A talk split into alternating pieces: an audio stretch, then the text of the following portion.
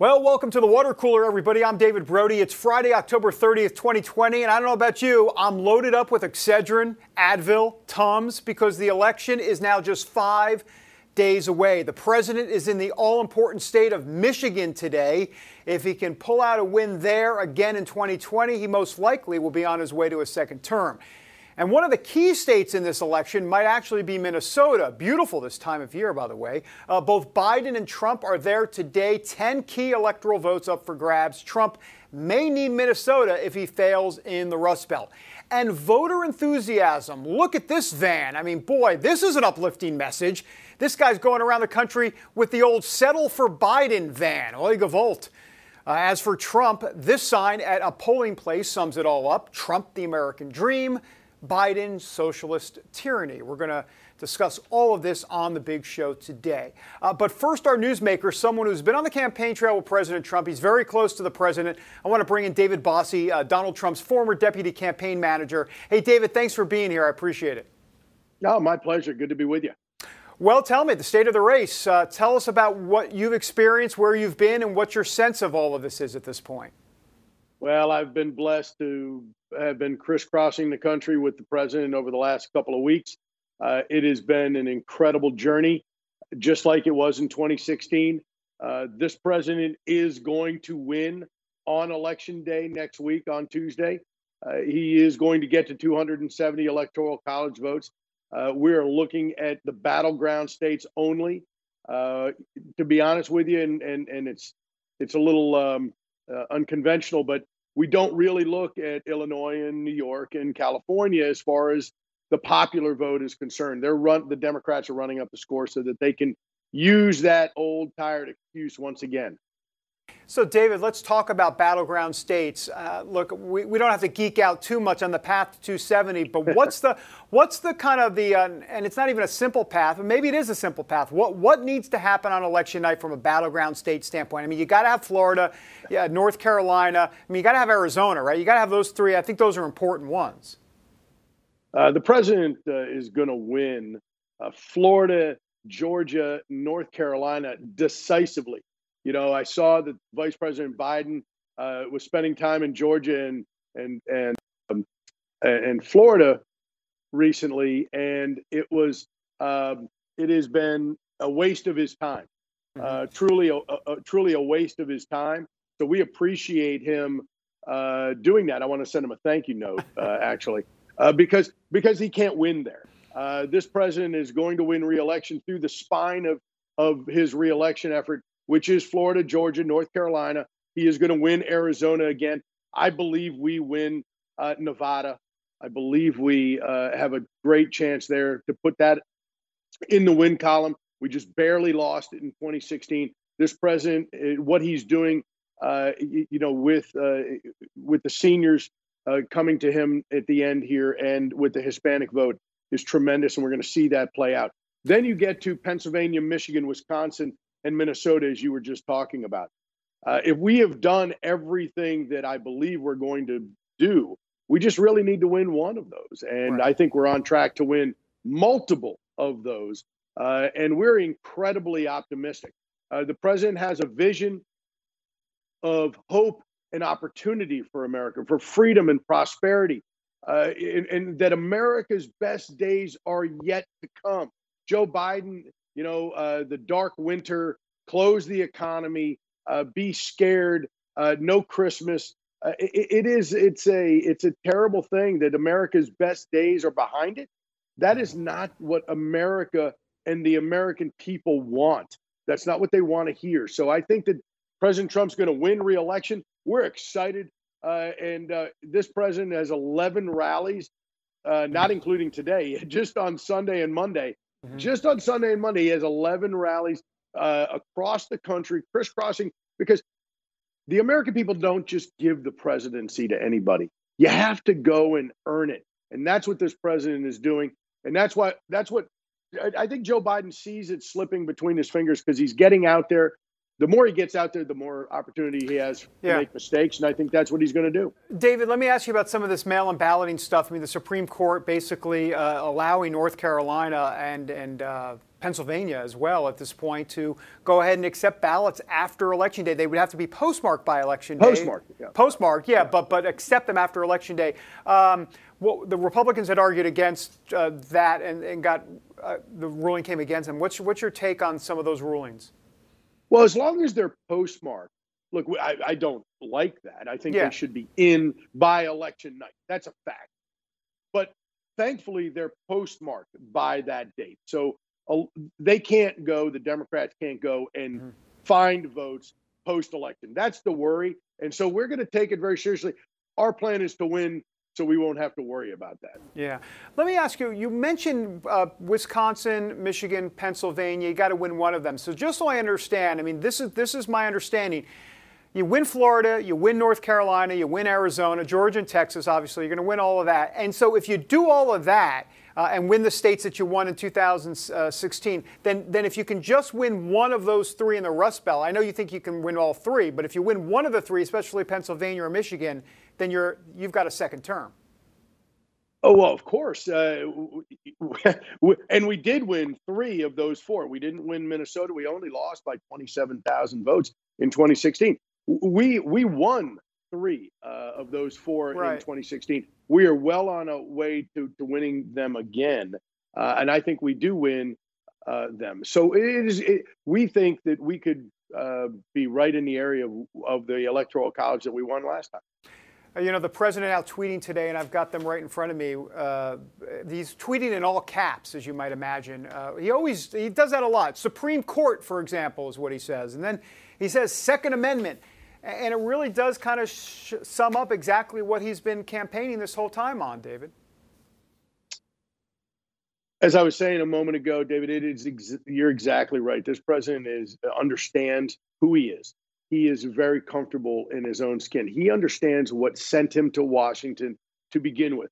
The consummate outsider, somebody who was not of Washington, who was sent here to make change, somebody who believes in uh, the sanctity of uh, the Constitution, and he is going, and he has and will continue to appoint judges that will uphold the Constitution and not make laws from the bench. Uh, he, he wants to uphold your Second Amendment rights, which Joe Biden, you know, wants to wants to kill. Uh, it is issue after issue, whether it's higher taxes or lower taxes, more regu- job killing regulation or less regulation, open borders and, and health care for illegal immigrants or for border yeah. security, whether it's for anarchy in the streets and, and, and supporting Antifa versus law and order and supporting the women and men in blue who serve us in every community across this country. it, it is um, it's it's what Ronald Reagan called Bold Colors, Not Pale Pastels. Mm-hmm. It's an election about big, important issues. It's the most consequential election of our lifetime, David. It's the, it's the future of America yeah. at stake, and that's why President Trump's going to win. D- David, I've got to ask you about the, what are the polls missing here exactly? I mean, we see poll. Forget the national polls for a second. I mean, the national polls yeah. are kind of ridiculous, uh, but the state polls even show Biden up a, a little bit too. Are, are, the polls? It doesn't seem to me the polls are they can't, they don't measure voter turnout. I'm wondering about your your voter voter turnout models of what you guys are seeing there at the campaign or inside. Yeah, the, the secret. Yeah, the secret weapon is the data. The secret weapon is voter identification the secret weapon is spending the last four years building on the incredible machine uh, that the RNC and the Trump campaign built in 2016, cultivated once again in 2018, and for the last two years has identi- registered voters and identified those people who support President Trump, and we're going to be turning them out in record numbers, and that's really going to be uh, the difference maker here. I, I really feel yeah. our ability to turn out every single Trump voter uh, is is just uh, it, it, the the Biden campaign only in, about a month ago figured it, realized that they better get a ground game, and it's a little late here in the ninth inning to try to start that. Yeah, that enthusiasm gap. Uh, you know, Biden is showing up at rallies with what some people honking their horn and a couple of cows in a field. Uh, hey, David, I, I, I am curious though about on election night what you're going to be looking for. You're a straight shooter, and I know you're also very optimistic of the president's chances. What's a good night uh, early on? What are some uh, signs that you're looking for? And, and conversely, what are some concerns of yours if, if things are going south? Like, for example, I'm looking at Miami Dade County, I'm looking at Macomb County out in Wisconsin, excuse me, Michigan. What, where, where are you going to be focusing a little bit? I could not agree with you more. Look at Miami Dade like a laser beam. Stay focused on Florida and North Carolina and Georgia. Those will be called fairly early. Um, hmm. and and I think that you if you see um, the Hispanic and African American vote in those states uh, is going to be a tale for the rest of the evening. Uh, so it, it, the president is going to exceed expectations in both of those. Uh, and I think that that's going to help drive his victory in the other states. So I think you look at those those three, and then as we move uh, west, well, obviously Pennsylvania is a big deal. We'll see. It didn't come in until 2 a.m. in uh, 2016. We'll see what happens this year. Uh, it depends on the margin of victory and how many votes are outstanding, really. Uh, but uh, Michigan, Wisconsin, uh, once we get out west, it should be uh, it, it, should be pretty clear who's going to win. You got Nevada and Arizona out there. Really, is the only two uh, hanging out. But but looking at some of these counties, mm-hmm. looking at what what trends are transpiring that we're able to identify on election night, yeah, uh, it's going to tell the tale, and I think it's going to tell a great story uh, of President Trump's reelection. David Bossie, always a pleasure to see you. Get, I say get some sleep, but you're not going to sleep. I know you won't. Not at all. Yeah, thanks, David. Appreciate it. Hey, the president doesn't sleep. I don't sleep. No, that's true. That's a good point. Uh, so, whatever the president does, you got to make sure you kind of match that enthusiasm. All right, back in a moment with the wonderful Diamond and Silk. What makes a life a good one? Is it the adventure you have? Or the friends you find along the way?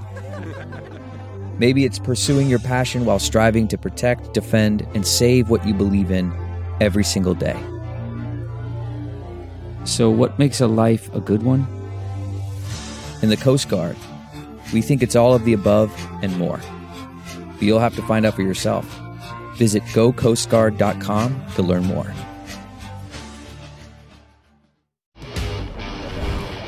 Welcome back to the water cooler, everybody. Uh, so there's an election coming up. You probably heard. Yeah. So there's a guy named Donald Trump, and he's running against. Um, wait, let me think. Oh, yeah, Joe Biden. I wasn't sure if it was Kamala Harris. No, I think it's Joe Biden. Anyhow, let's try to figure all that out with our next guest. Uh, Diamond and Silk are with us. Uh, Diamond and Silk, always great to see you. Thanks for coming back on the show. Oh, thank you. Thank, thank you for, for having us. us. All right, so what do you think? Where are we? I mean, some great economic numbers recently. Uh, it sounds like a pretty good closing argument for this president. What's your take? Yeah, I think it is a good argument for this president. Let me tell you something. He's been an amazing president. Promises made, promises kept. Mm-hmm. Uh, we're just coming off of a Woman for Trump tour right here in North Carolina. And what we see is enthusiasm. And the enthusiasm, that kind of stuff turned into votes. People that stand out in the cold or in yeah. the hot sun to wait on a rally or to wait to get in for an event those are the people that's going to stand in line at the voting polls. So we're looking for President Trump to do very well. We're looking for him to remain the 45th president of these United States. That's right. Yeah, I know you've got North Carolina. Obviously, you're down there. Uh, what is your sense? You, you really think he can? Uh, he's got to have North Carolina. He's got to have it. I absolutely do. Listen, yeah. I don't focus on the poll. I focus on the goal. We're going to win. And here's the thing: if we wasn't winning, why are they trying to push all of this stuff that um, doesn't seem right or have us questioning or or questioning the integrity of our voting system. That's right. You see what I'm saying? So it doesn't make any sense. Listen, the same thing happened uh, back in 2016. They said Hillary was up in the polls. Hillary was going to win it, but the enthusiasm is what we saw on the ground. That's and we right. can only go on what we see. And what we see is enthusiasm for President Donald J. Trump, and we're looking for him to win it. And keep in mind that we're doing the grassroots work, doing the Women for Trump tour from city to city, from state to state in this country and through this country. We have the opportunity to talk to people, to real people. And it's like Democrats are switching to Trump. They love what he wants to do for this country. They love his prosperity message. They love his optimism. They don't want no any dark days. They don't want the country closed down. They love exactly what President Trump has to offer, and that's why they will be voting for Donald J. Trump. Ladies, you got the ditch and switch uh, movement down. I mean, that's your movement, and uh, you know you talk about this in your latest book about African American voters switching over uh, to Trump to ditch the Democrat Party. What do you think is going to happen in 2020? Because he got what eight percent of the African American vote. What do you expect in, in, in this time around? Listen, I think that he's going to do very well with the African American vote, with the black vote, with the Hispanic vote. Mm-hmm. Let me tell you something. Black people are waking up. If you noticed that um, just the other day, it was Lil Wayne. He also endorsed President Trump, his platinum plan. Listen, people are waking up. They yeah. want peace. They want prosperity. They want to also be able to feed their families and send their child child to college or whatever. So That's when, right. when you look at all of this here, I think black people are waking up. I think that people are going to be probably fairly surprised at uh, the numbers that's going to turn out for yeah. uh, President Trump when it comes to the black vote. Listen, back in 2015, we asked him to get off that Democrat plantation. Mm-hmm. We told him you can think for yourself, you have your own mind, and you don't need anyone spoon feeding you a narrative. And what you see today is them getting off, walking off what we call the Democrat plantation and li- leaving that liberal ideology behind. That's mm. right. Let me ask you a little bit about Joe Biden uh, and, and what happens. Listen, ladies, I know you're optimistic. You you know you think Trump's going to win. But if you wake up November 4th and Biden has won the presidency or is the, the new president elect, if you will, and I'm not suggesting it's going to happen on November 4th, but if it does eventually happen, what, what's going to be going through your mind? I know you don't want to think about that possibility, but if it happened, what, what would you be thinking? Well, we're not going to have a country. Our yeah. liberties, our freedoms, our constitutional rights are going to be gone. That's right. He's already telling you what he want to do. I'm going to mandate mask. Um, I'm going to. You're going to see some dark days ahead. When people tell you or show you who they are, believe them. Believe them. He's been in government for 47 years. He's done nothing. He's very forgetful. He don't know if he's running for president or the Senate. He don't know who he's running against. It could be George Bush or George Washington is what he's thinking. I guess in his mind, something is seriously wrong with this man. So anybody that vote for a Jim Crow Joe, I have to question your integrity. That's right. Listen, if my black life matter to you, black people only make up about 13% of America. Yeah. I think all white people should vote for President Donald J. Trump if we really matter. Because Jim Crow Joe Biden has never done anything for black people, That's but right. decimated black families sent black fathers to jail where they couldn't raise their child, reached across the aisle to a segregationist because he didn't want his children going to school in a jungle, mm-hmm. uh-huh, was hand in hand with a, a, a KKK. former KKK member. Yes. That's what he's done. That's, That's right. the stuff that he's done. And when we talk about systemic racism, he is the one that put a lot of those systems into place. That's so right. I question anybody that will vote for a Jim Crow Joe Biden. Hmm. Ladies, I, have got to ask you, you're very close to this president. You've gotten to know him, you, you know him well, you prayed for him, you prayed with him. Um, what do you make of the uh, spiritual impact here? I mean, there are a lot of people praying, not just for a second term for the president, but for this country. Uh, so I guess I just wonder what you make of the whole spiritual impact of what we're about to see transpire next week on, on election day. Look, Listen, I absolutely love it. Yeah. Let me tell you something. When you look at the left and they're trying to take God out of the Pledge of Allegiance, they trying to turn our country into a secular country. We need God more than ever. Yeah. We listen. Let me tell you something, David. I was not born a slave. Silk was not born a slave. No, we wasn't. We didn't come over here on no boat and we didn't cross no border. We were born on this soil. The only thing I know is freedom. When yeah. I look at the left and what they're trying to push socialism and communism down our throat, we don't want to see that. When people from Venezuela and Cuba come to our country, they come because they have a place to run to. If we, as patriotic Americans, yes. allow the left to create anarchy and this civil unrest and want to defund our police, where are we going to run? That's right. All we know is freedom. We have no place to run because we are the greatest country on earth. And one thing we know about this president, he was created for such a time as this. Yes. Mm. So I'm telling everybody, you all better vote right so you won't get left. Vote for President Donald J. Trump. Mm. That's right. So, ladies, we have about 30 seconds left or so. Speaking about voting, what do you think? What's the prediction? Uh, a close election? Do you think this is going to go all the way to the Supreme Court? Do you think it's going to be a Trump landslide? What, what, what, are, you, what are you thinking? You know what? I'm looking for a Trump landslide. That's, That's right. what I'm looking for. I want people to go to the polls to vote. Treat your vote as if it was a million dollar lottery ticket. You would mail in a, a, million dollar lottery ticket. You would take it in. Treat your vote as if it was a million dollars. Go to the poll and vote. And, and make vote sure for President Donald J. Trump. And make sure you vote red. R E D. Remove every Democrat and vote red all the way down the ticket. It's imperative that we take back the House, keep the Senate and the White House. That's you ladies, right. You ladies are an American classic. I really hope you'll come back out on the come on the show again. Thank you so much. Thank, Thank you for having us. All right, boy, they do everything in tandem. I love that. I mean, that that's that's professional stuff. I mean, it's like authentically professional. All right. Uh, when we come back, we're going to talk to Carrie Severino uh, with the Judicial Crisis Network about the packing of the Supreme Court. It may be coming, folks. Back in a moment. Man, that sunset is gorgeous. Grill, patio, sunset. Hard to get better than that. Unless you're browsing Carvana's inventory while you soak it all in. Oh, burger time. So sit back, get comfortable. Carvana's got thousands of cars under $20,000 just waiting for you. I could stay here forever. Carvana, where car buying meets comfort, meets convenience. Download the app or visit Carvana.com today. Welcome back to the water cooler, everybody. All right, I've got three words for you President Joe Biden. That sends shivers down the spine of nearly every Republican, unless you're a never Trump Republican, uh, especially when it comes to the Supreme Court and the future of what we're calling court packing. It sounds like a kind of a neat little thing. Oh, court pack. No, it's not, actually. Uh, let's bring in Carrie Severino uh, with Judicial Crisis Network. Uh, Carrie, thanks so much for being here. Really appreciate it. Thank you. Well, I don't even know where to begin. Uh, why don't we just go back? We, we've heard so much about court packing. Why don't you, for, for folks that need a 101 explanation of what we're talking about here, uh, let's, let's do a reset and explain for folks, if they're just kind of coming into all of this, as to what this is and how important it could be in the future. Yeah, and that's a good idea because there's a lot of people that are trying to redefine these terms. You know, we had like the living constitution and let's let's redefine the words the constitution. The same crowd is trying to redefine the term court packing. They're saying that anytime you're trying to fill the court with judges, that's court packing. So Donald Trump has been packing the court with great conservative uh, constitutionalist justices.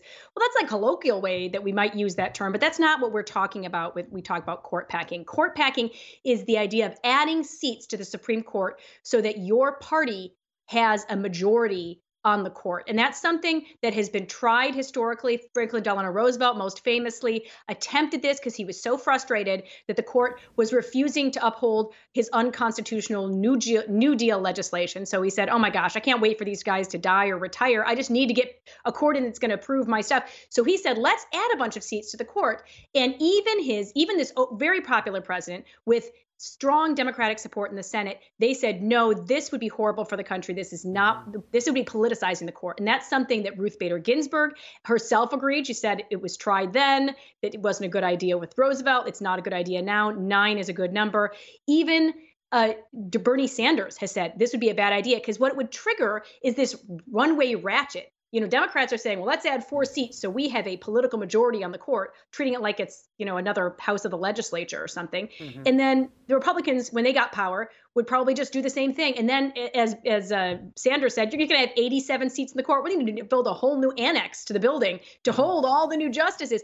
That would be horrible, and it would and it would be it's it's an explicitly partisan approach to the branch that is supposed to be nonpartisan. Well, and Carrie, here's the truth of the matter. President, or I say President Joe Biden. Listen to me. Now I'm getting sucked in. Hold on for a second. What am I talking about? Uh, but Joe Biden won't answer the court packing question. But you know what? When he doesn't answer it, it's an answer. I mean, it doesn't take a rocket scientist to figure out that he's going to uh, pack the courts if he gets elected. Yeah, I mean, his whole MO has been to try to say, I'm this moderate option. I'm a great middle of the roader. But what we've seen, practically speaking, and this issue is a great example, he himself has said court packing is a boneheaded idea. That is that is Biden's own term for it. And yet now, and during the, this campaign, even he said he was like one of the only Democrat uh, potential nominees who said, I don't think it's a good idea. Now that he's getting these pushes from the left, and it seems like the people who are really in the driver's seat in this campaign are the most radical, uh, loud, angry leftist voices. And the moderation is thrown out the window. And now he's like, well, yeah, I would, I would consider court packing. Um, and he, now he, he's trying to cover up by saying, I'll have a commission that's going to look at it. Look, guys, if he was against court packing, he wouldn't be running for it so hard because Americans don't want that on the court. Yeah. He is too scared to to to scare off the vociferous left by saying I wouldn't do that. And that's exactly the same thing I would expect if he's in office. He's not going to have the spine to stand up to these radical voices who are saying you know, nothing, oh, oh, no holds barred, nothing is off the table. We need to take control of all three branches of government. I think that would again be be be making the court into a bigger political football even than it already is. Well, and who knows if he'll even be, uh, uh, you know, I say in office. I mean, in other words, if he does become President Joe Biden, that could be for uh, for a, a, quick minute uh, until the 25th Amendment and Kamala Harris come on. I mean, it is the Harris Biden administration after all. Don't take my word for it. Take Kamala Harris's word for it, as she said it the other day. Hey, uh, let me ask you about the Supreme Court uh, as it relates to the founding of this country, because there isn't anything in the founding documents that say uh, the court has to be a certain way with nine or six. I guess originally it was six uh, Supreme Court justices, mm-hmm. right? I mean, well, what's the thinking behind that? Well, look, it's not in the Constitution. So this is one of the people have talked about other modifications to the court, like term limits. All of those require constitutional amendments. So court packing wouldn't. It, it's a statute that says we've had as few as five and as many as ten justices on the court. So you could eh, you know add seats to the court if you had both houses of, of congress and the president agreeing that's that's why this is a scenario that happens if the democrats win all three of those uh, areas the, the challenge with court packing isn't that it's unconstitutional. They could do it. It's that it would be so damaging to do it, particularly in an explicitly partisan way. This isn't saying, oh gosh, these justices, you know, there's just too much work because for them, they need help. It's not like the lower courts where more judges means less work. They're all sitting on all the cases, right? right? They're not even trying to make neutral arguments. They're simply saying, we want more Democrat appointees to the court. What happened is for decades, there was liberal control of the Supreme Court. And now they finally were at a moment where they don't think they actually have the upper hand, that they, they think that there's judges who aren't going to just enact liberal policy from the bench, but are really going to look at what the law is. It's not enough for them to say, well, okay, let's change the law so it's the way they like it. They would rather take the easy route and just say, no, no, we'll get enough votes in the court and they can write the law for us. That's really frightening. That's not how the Constitution envisioned it, having judges doing the legislating job. Uh, Carrie, before we uh, finish up here, I've got to ask you about the federal appeals court uh, level and all of this. What really doesn't get, it's really underreported, this legacy, and it's a legacy by this president of, what, of what's happened at the federal appeals court level. I know Mitch McConnell likes to talk a lot about it, and you know the Federalists and, your, and, and folks like yourself. But I mean, I don't think people really understand the impact of what has happened at the federal appeals court level when it comes to this this president. What's happened here?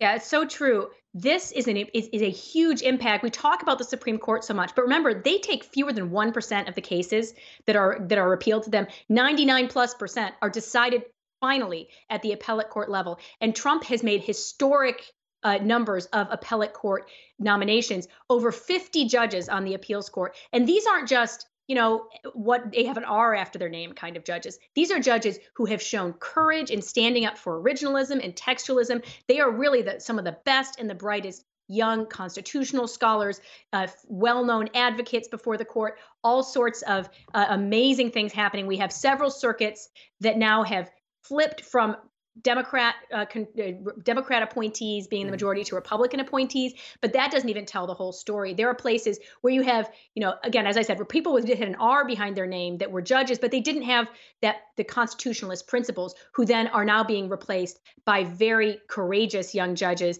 And you yeah. have places like the Ninth Circuit, which is known for being totally right. radical. The most most likely to go overturned by the Supreme Court now is almost at parity, 13 to 16. It's an incredible achievement. Yeah, Carrie, that's that is a whole nother story that's very interesting, worth unpacking, so to speak. Uh, Carrie Severino, thanks so much for being here. I appreciate it. Appreciate it. Thanks. All right, uh, coming up, college students and colleges preparing for mental instability about Trump. Back in a moment. Worried about letting someone else pick out the perfect avocado for your perfect Impress Them on the Third Date guacamole? Well, good thing Instacart shoppers are as picky as you are. They find ripe avocados like it's their guac on the line. They are milk expiration date detectives. They bag eggs like the 12 precious pieces of cargo they are. So let Instacart shoppers overthink your groceries so that you can overthink what you'll wear on that third date. Download the Instacart app today to get free delivery on your first three orders while supplies last. Minimum $10 per order. Additional terms apply. Welcome back to the water cooler, everybody. All right, look, if Donald Trump uh, wins the presidency yet again, there's going to be, I don't, I don't know why I'm laughing. Uh, there's going to be a major meltdown in this country. I'm just saying. Uh, folks are going to just go a bit berserk. The liberals and Democrats are going to, we won't be able to contact them for any interviews. They'll literally be on the floor uh, and we'll need smelling salts to revive them. I'm telling you it's going to happen. Trust me. We've got smelling salts here at the water cooler. I believe that's in the budget if I'm not mistaken. And then at actual universities, uh, check this out. Uh, we've got some headlines that we've seen around uh, the country. Look at the College Fix uh, talking about this. Universities prepare students to cope with 2020 election results, and it just keeps going uh, on and on. Uh, as a matter of fact, uh, I want to talk more about this with Thane Rosenbaum. He's a distinguished university professor at Touro College. Uh, Dr. Rosenbaum, or excuse me, Professor Rosenbaum, thanks for being here. Appreciate it. Any, anytime, David. What do you make of what's happening at some of these universities? We're seeing Harvard, Michigan. Uh, there's others. I mean, it's it's out of control. But it's also it's predictable, David. It's all part of the uh, you know the in, what we call the intersectional woke protocols of the university life, right? Where a, an extreme focus is on providing safe spaces, which is the term of art, uh, to vulnerable minority students and students of color uh, and LGBT uh, sexual orientation. So we've seen this in many ways. It's sort of the coddling of American students on campuses, which unfortunately doesn't really prepare them for real life. Yeah, I mean, I'm looking at some of this uh, just in front of me. I mean, they actually have, there's a whole pamphlet. There's a, there's a book about it here at the University of Michigan uh, talking about uh, a booklet called Preparing to Teach About the 2020 Election and After. What what do college students take away from this? I mean, you talked about the downside of this, but when they see something like that, I mean, I would think, especially as a conservative college student, eh, there are some out there actually. Uh, that's got to be tough to tough to handle. Hey, David, you just hit on the great irony of our little talk, which is the, the greatest percentage of minority students in college campuses are conservative students. Uh, you know, they make up the smallest number, uh, at least in terms of their self-identification. Uh, but because they're primarily white and are seen as part of the white privileged ruling class, they're not perceived in any way. For instance, they couldn't come to the dean of students and say, "I'm worried about a Biden presidency." you know, I'm, it makes me feel endangered or traumatized. Or uh, a, Jewish student, for instance, couldn't go to a dean or a, a Christian, evan, Christian evangelical couldn't say, I'm a little concerned that the Biden administration won't be nearly as sympathetic to Israel as was Donald Trump. So I feel endangered, or I feel traumatized, or I feel targeted. The, the student would be laughed off campus. So the focus again is, is only on students of color, sexual orientation, and we see this. It's look, it's in the teaching of courses. Faculty members, David, are often afraid to to teach their classes because if they hit upon a word or an issue or a book uh, that is upsetting or hurtful, what's called a trigger warning or a microaggression, and that all of a sudden the student feels targeted or endangered. It's I, I know it sounds ridiculous, but welcome to collegiate life, David. Well, and speaking about collegiate life, what is, where does that leave conservative uh, students at this point? In other words, you, you write an essay, uh, whether it be about abortion or some hot button topic, uh, criminal justice reform, whatever it happens to be, uh, and, and, what you could potentially be graded uh, in a way that might not necessarily be uh, the way it should have been graded in the first place. I mean, you don't know exactly. I, I'm sure students go through this all the time. You're asking rhetorically, and I'm going to answer it definitely. Yes, you should not write a paper like that. I'm saying if, if you're listening yeah. to Dave's show, don't do that. If you really, if you're worried about your GPA, don't do that. Write about something else.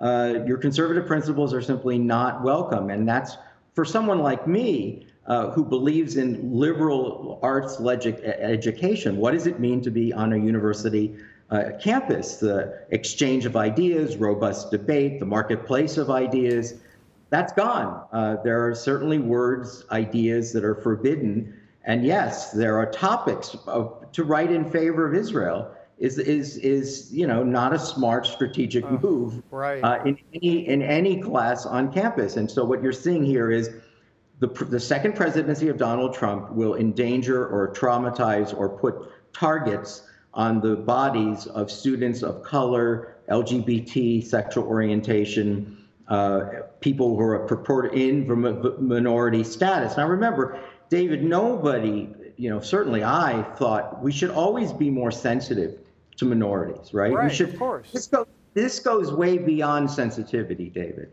What we're seeing, what I say, what I said earlier, these intersectional woke protocols, this is extreme. This is very different. It goes to the idea that you said, I can't write a paper about something.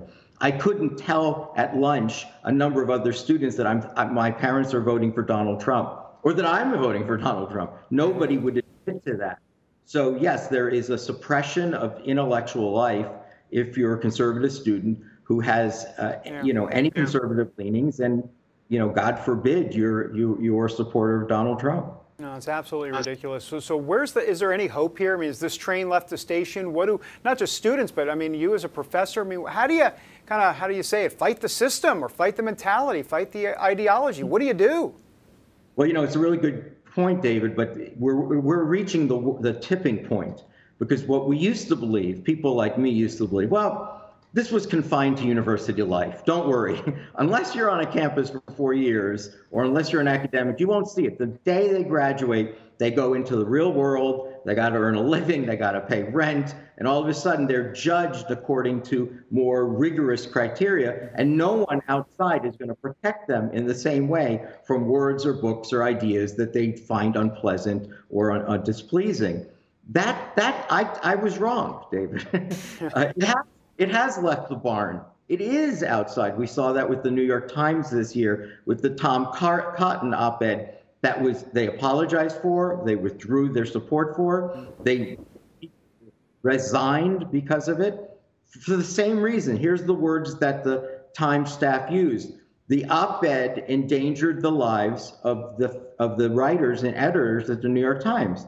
And I would say, how? How right. how in what in what moral universe or political universe was anyone endangered by an op-ed that, by the way, introduced the idea of invoking the Insurrection Act, which was used yeah. to integrate yeah. the Deep South.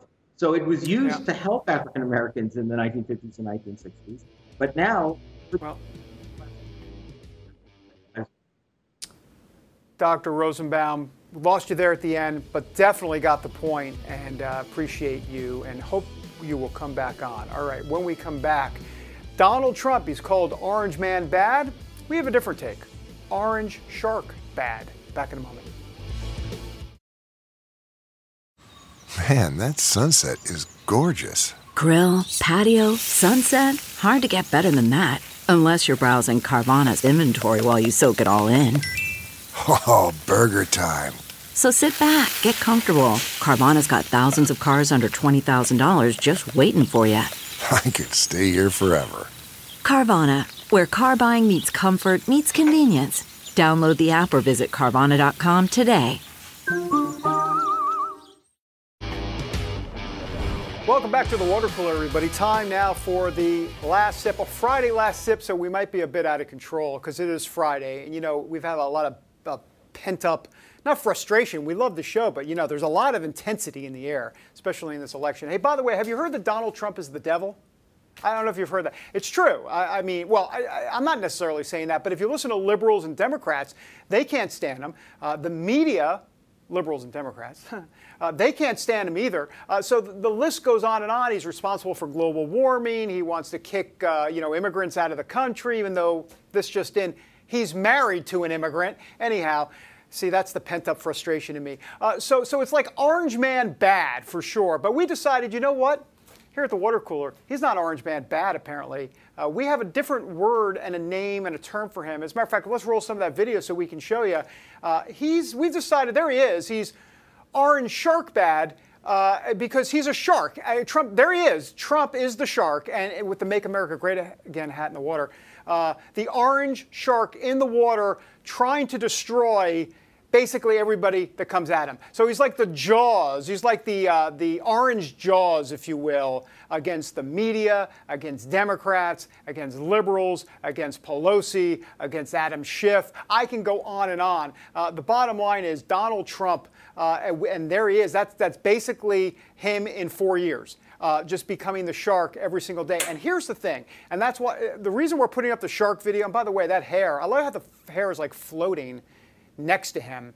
But anyhow, I'm sorry, I'm digressing as I look at the shark. I love that still picture of the shark, by the way. That's can we just hold that shot? Uh, Parker, that's beautiful. Just oh, let's just keep that. That's just because here's what I want to say about that ugly, ugly. That's an ugly shark. I mean, not that Donald Trump is ugly, though some people would think he is. But look, the bottom line is, you, you got to understand, Americans like that. I think, maybe not that picture necessarily, but they like the orange shark. That's what they like in mainstream America. And when I say mainstream America, I'm not talking about California or New York, but they like Trump because he's not a politician and he turns over a few tables and he tells it like it is. And yeah, he's rough around the edges. This just in, he's from New York, but he's a billionaire, a successful one who speaks like a cab driver. And they like how he cuts through all the, can I say this word? I'm going to say the word. Uh, do we have a seven second delay? That's all right. Crap. That's not that bad of a word. But he cuts through the crap. That's what he does. And that's why Democrats can't stand him, and he is orange shark bad. That's our new little friend for the show. Back in a moment. CarMax is putting peace of mind back in car shopping by putting you in the driver's seat to find a ride that's right for you. Because at CarMax, we believe you shouldn't just settle for a car, you should love your car. That's why every car we sell is CarMax certified quality so you can be sure with upfront pricing that's the same for every customer. So don't settle. Find love at first drive and start shopping now at CarMax.com. CarMax, the way car buying should be. Welcome back to the water cooler as we end the show. Uh, you know, Mitch McConnell said today that there is a 50 50 chance that Democrats take control of the Senate. Thanks, Mitch McConnell. So, in other words, you have no idea. And let's be honest, neither do any of us at this point. Who is going to take control of the Senate uh, come January of 2021? Oh, it's nice to say 2021, by the way, and not always have to say 2020. This year is driving me berserk. Uh, let's bring in uh, Nick Ballasy, uh, our Just the News senior reporter. Nick, thanks for being here. Thanks for having me back, David. So, Nick, tell us about your travel plans in terms of, well, not your personal travel plans. If you'd like to disclose those, those are fine. We'll just put up the Orbitz receipts. But, but tell us a little bit about the Senate races and what's going on, where you're heading. Yeah, so there are um, plenty of tight races going on. There's about 12 races to watch. Some of them include Colorado, uh, Michigan, South Carolina, North Carolina. And as you alluded to in the opening of the segment here, Cook Political Report and other uh, polling organizations, they're predicting that the Democrats are in, in a really great position to be able to take back the Senate. They need to pick up three seats if Biden wins the White House. They need to pick up four seats if Biden loses to Trump to gain the majority. The GOP's held the majority since 2014 in the midterm elections there. Is it is it a, a chance for Democrats to take it? It looks like it's a good possibility, but again, a lot of this depends on turnout on election day, and it's just an unprecedented time with an election being held during a pandemic. Uh, McConnell, he might be on point there about 50 50. Uh, the fundraising has been through the roof for Democrats uh, in the home stretch here of the election. So uh, we, we'll have to see. Yeah, we got 30 seconds or so. What, where are some of the? You think Lindsey Graham could get through here? He's in that tight race. Joni Ernst is in trouble. Martha McSally. Uh, yeah, I can go down the list. I mean, Thom Tillis, uh, Cory Gardner. My goodness, uh, you got 30 seconds though, Nick. What do you think? Yeah, a lot of GOP incumbents look like uh, they're in trouble. The ones you just named, Lindsey Graham, he might be able to pull it off. Uh, it looks like Cory Gardner, though, uh, he's got a lot of ground to make up heading into election day uh, the the former governor Hickenlooper, he's way up in the polls, mm-hmm. and uh, and yeah. the Kelly race, the Kelly and McSally, that's a that's a toss up. Yeah, Nick, I appreciate it. We're going to be checking in with you next week. Thanks so much. Appreciate it. All right, uh, that does it for our show this week. Next week, we got a lot of guests coming. Uh, Newt Gingrich on the show on Monday. Uh, we got Mick Mulvaney. We got Alan Dershowitz. Still trying to get my mother. Uh, that may happen sometime in a few years. Have a good weekend.